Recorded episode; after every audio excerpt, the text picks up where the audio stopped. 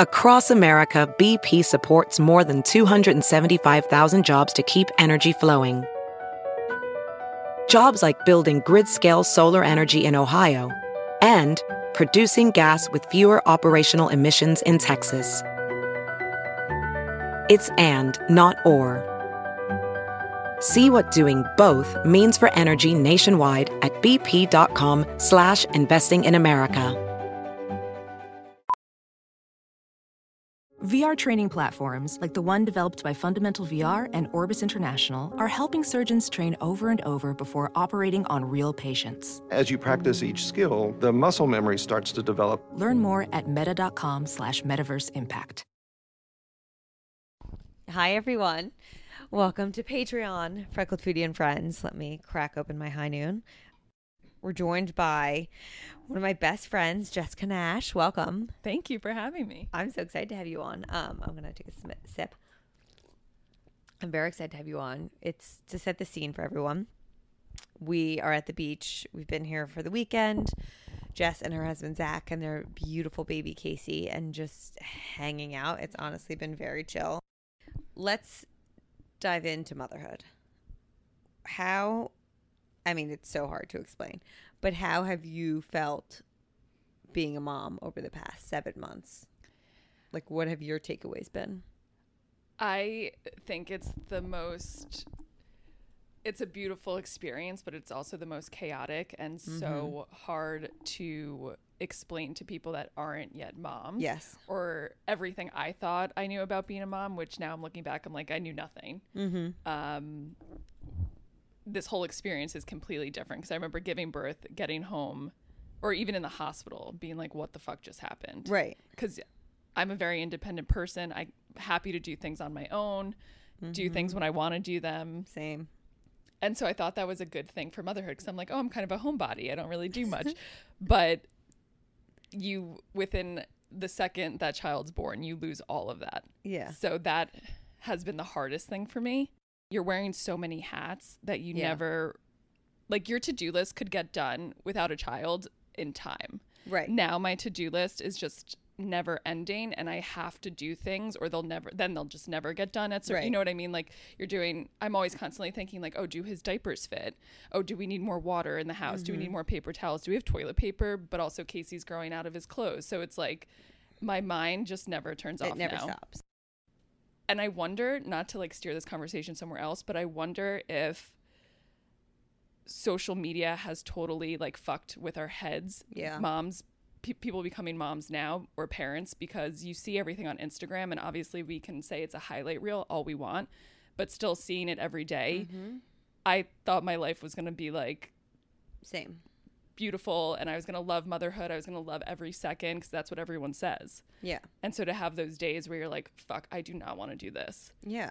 I like that's what I'm still struggling with more than worrying about my workout or like the expectation part of it. Mm-hmm. I more so just am like, why don't I love every minute of this? And that's another thing. Like, don't with expectation stuff, like, don't anticipate things that you're not like the stages that you're not yet at Yeah. because it'll come and you'll get through it. Totally agree. It's really easy to obsess over things Right. and That are completely out of your control. completely out of your control. And like we used to jokingly send each other like what to expect message boards all the time, but like I had to delete the app because even though I was going on it for like comedic relief, right. you're seeing so much that then like I start questioning things and then I was like convincing myself of things mm-hmm. and I was a fucking anxious wreck. And someone actually posted this in the Freckled Foodie Mamas group where they were like, I'm having a hard time. And I never put these pieces together because they're like, you know, trust your mom's gut, like your mom's gut knows. But like, how do you trust your mom's gut when you also are an anxious person? So, can you share your experience of like trying to conceive? Yeah. It was kind of like, let's, Not- it's like there's no chance that I'd get pregnant the first time. Right. So we, it was 2019 in November that we like started that. And so we told our parents on Christmas and then I went, we didn't, my doctor doesn't do a scan until closer to eight. And so we go in for the scan. There, there wasn't anything. And I knew like right away. Mm-hmm. Not that I've ever had a scan, but you could, there was, it was just black. And there was like a little bump. And she was like, There's no heartbeat. It looks like it was it, you stopped growing at five weeks. For whatever reason, my body just didn't miscarry naturally.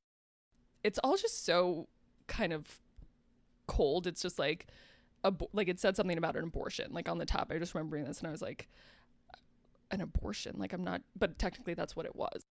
And I remember that Mother's Day um, was May 10th of 2020. I think it was May 10th. And I was so devastated that day. That was like one of the hardest days. Um, and I like didn't answer my phone, but I also look back and I think that was like the day I got pregnant. And I know you felt isolated with the miscarriage. Do you wish you had, like, looking back, Mm-hmm. do you wish you had told some friends beforehand so you had that support system? Because I know I told people I was pregnant like very early on. Right. And I think it's a double edged sword. Like it can go both ways. It can Yeah. be then, okay, well now I have to tell these people that I miscarried, or well now I have the support system to talk through this Yeah. while I'm miscarrying. I feel like I'm open about it now. Like I Yeah. and I knew when I told you once I was okay with it and did my own grieving, I was okay to text my friends being like I had a miscarriage. Right. And that's how I brought it up um cuz I know people just want to be there for you. If like so if my friends knew, I know everyone would have been reaching out and I think that would have been a little more of a dagger to me versus me Right. being able to like just grieve um and then being open about it with everyone. Because then i was ready to actually talk about it and talk about my feelings. Because that you go through i went through like so many like i hated people that were pregnant. Like i saw Yeah. and like i literally was like fuck them. Like why do they get to be pregnant and i don't?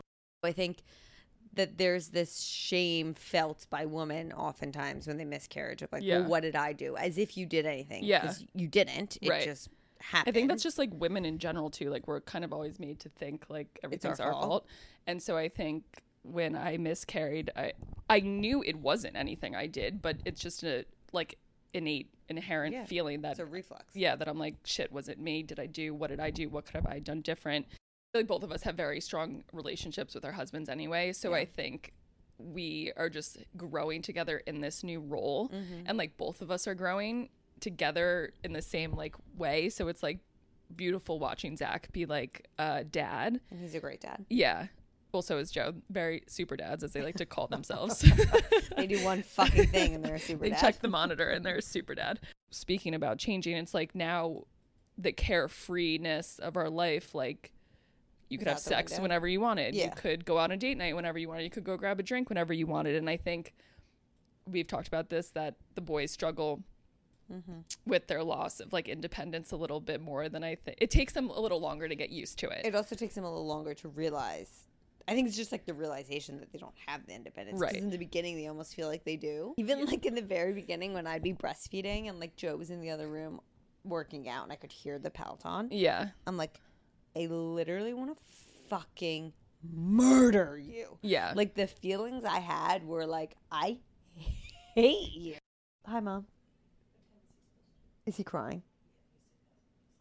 He hasn't slept. Fuck. He's supposed to be up at four. Oh, in four minutes. Okay, so you can take him up. Um. All right, we gotta wrap this up, guys. Sorry.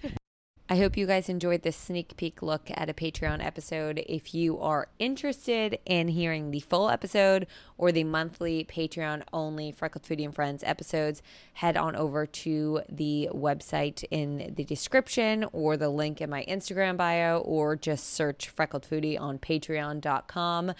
I release an episode the third Wednesday of every month, exclusive to that listenership, and it's more personal conversations with close friends or family members or just me.